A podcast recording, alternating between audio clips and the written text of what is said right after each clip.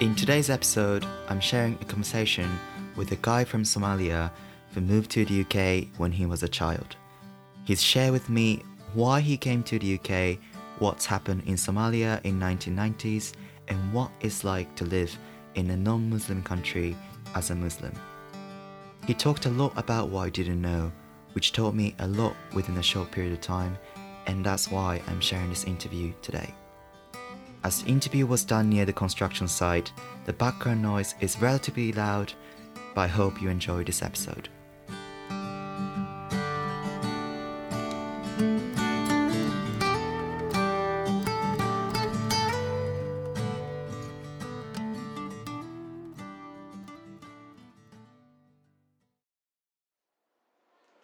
Um, sorry, so where from? Uh, I'm from um, Somalia. Somalia. Yeah, yeah. So, and how uh, did you like come to UK? okay. So yeah, I've been living in the UK for my whole life, pretty much. I, I came here when I was five years old, and the reason why I came here is because in 1990, in our country, we had a, uh, a civil war. So it's very similar to what's happening in Syria now. In Syria now, if you, if you notice the news, everyone's fleeing from their country, and, and for example, in England now, we have many Syrians that come as refugees.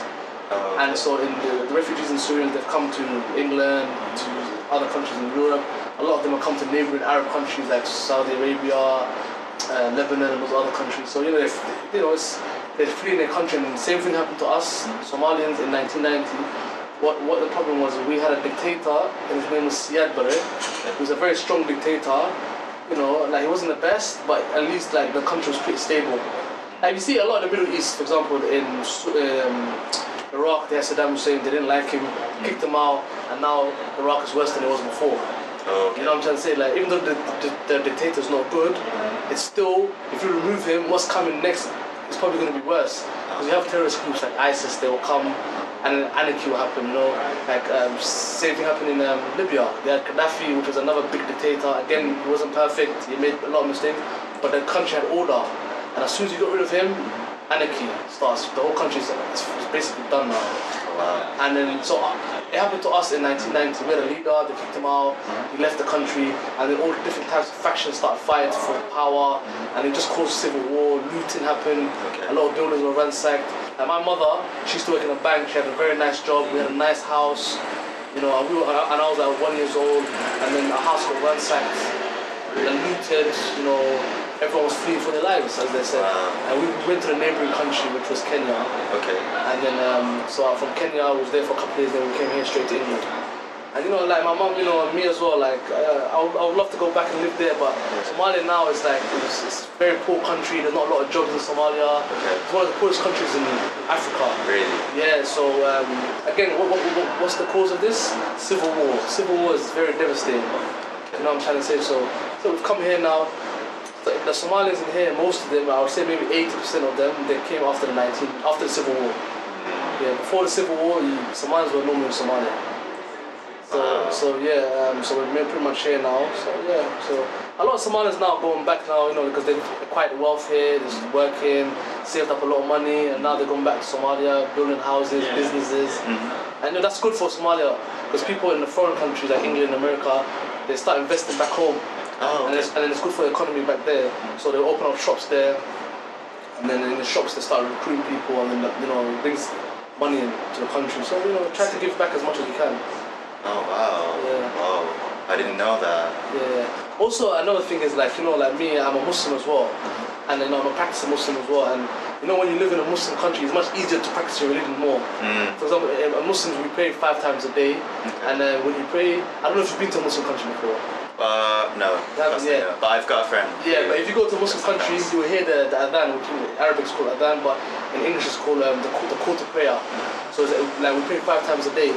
So if you live in a Muslim country, you walk in the streets and you hear the call to prayer because there's mosques everywhere. I see. So they, it's like they have like a, a speaker on the top of the mosque, and then they'll call it. It's like it's like a call to prayer um, call, and then everyone will hear it, and then you go to the mosque and you pray daily prayer. So it's every Muslim country, like my country, Saudi Arabia, Yemen, whatever Muslim country you're in, you have that call to pray wherever you go, and it's mosques everywhere, so it's easy to pray. Okay. But when you live in a non-Muslim country, it's a bit more difficult. Mm. You know, you don't hear the call to prayer. Yeah. There are mosques, which is good. You can go pray, mm. but you won't hear the call to prayer. Mm. Also, it's in like in a Muslim country, if you want to work, like not right now, I'm working and I need to go pray, for example. In a Muslim country, they're Muslims, they understand. Mm. So they'll be like, you just you tell your manager, manager, I'm going to pray for five minutes, just you know. No problem, go pray. But in a non-Muslim country, Yeah. it's like they, they, they're not Muslims, so they don't really understand how important it is. So they'll just be like, oh, it's, you know, right now you can't really leave the spot because you know there's cars coming. I'm sorry, Yeah. but what you do is you just have to try to make do. So, for example, him, I'll call him. Mm-hmm. I say, can you just cover me so I can go pray, for example. Mm. Or if, I, if there's like a room that I can pray in, I'll, I'll pray in the room. Mm-hmm. So you know, so it, it, obviously as a Muslim who's practicing, it's much easier to live in a Muslim country, you know, than it is to. Also, like there's mu- mu- and you, there's less, um, like uh, how can I put it, like less harassment as well in the Muslim country. Like if a woman in the Muslim country is covered up, Okay. in a Muslim country, like that's normal. In a non-Muslim country, you might be in an area where people don't see that. Like you, you know, as a woman wearing the hijab, some like guy might be like, "What's this? Like, what are you doing here?" You know, you know, like take it off, or you know, go back to your country. You- You're not gonna get that in a Muslim country. Yeah, it happens a lot. Like some women, they get their, their headscarf gets pulled off their head in this country. You, Wow. you hear many stories. So you know, you won't get that back home in the Muslim country. You know, so Okay. that's another thing. You know, when you leave your country and you come to a new country, Yeah. it's a bit difficult like that. But Yeah, yeah, yeah, yeah. you have to make do. It is what it is. Like, don't get me wrong. I'm, I'm grateful. This country's done a lot for me. I'm happy everything they've done for me. But like, obviously, for me personally, I'd rather live in a Muslim country because I can practice my religion more. Mm. I'm not looking at some people like, uh, who's this guy? Like, you know, like, who's got a beard? You look a bit dodgy. Back home, that's normal. Mm. Yeah. I'm pretty sure you're Japanese, like, maybe you might enjoy England now, but I'm pretty sure in your heart you always love to go back to Japan, you know. So some people Uh, might anyway. Well, like there are good things in Japan. Yeah. You, you were born and raised there, yeah? Yeah, I was born and raised in there. Yeah, yeah, yeah. Um, obviously, I feel comfortable there. Yeah, yeah, yeah. Um, but yeah, I, I- I feel like yeah. Um, there are some things that I love about UK. Yeah, yeah, that's mean, me as well. There's Yeah. things I like about UK as well. But like someone like me, I just prefer to go back, you know. And, and, and I got my all my family back in Somalia. My wow. grandparents, most of my parents are there. Most of my family are there. I've got like some here, but that's the, that's another thing when you leave country. When you leave your country, your your family's split. Yeah. It's not like you can go holiday every two weeks. Like you, you go once a year, twice a year. So I see. that's the one of the problems, you know. You know, the war war's not good, man. No. Good thing your country, like, I know you had like wars back in the Yeah, days, back in the days. but like since the last 60 years, you guys have been, you have stability in Japan, you know? That's good. Thanks very much. No problem. So that was the interview. In particular, his struggles in the workplace, where some people don't understand how important praying is to the people practicing Islam, hit me significantly. I hope there will be more and more understanding towards different religions and different cultures in a world of having multiple nationalities within the country these days. So that's it for today. Thanks so much for listening. I hope this episode was useful for you. Please let me know how you found this episode, anything you liked, anything you wanted to hear more, anything you felt from this interview.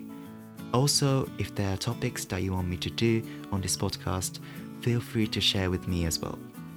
I hope you're having a great weekend and I'll see you very soon. Bye.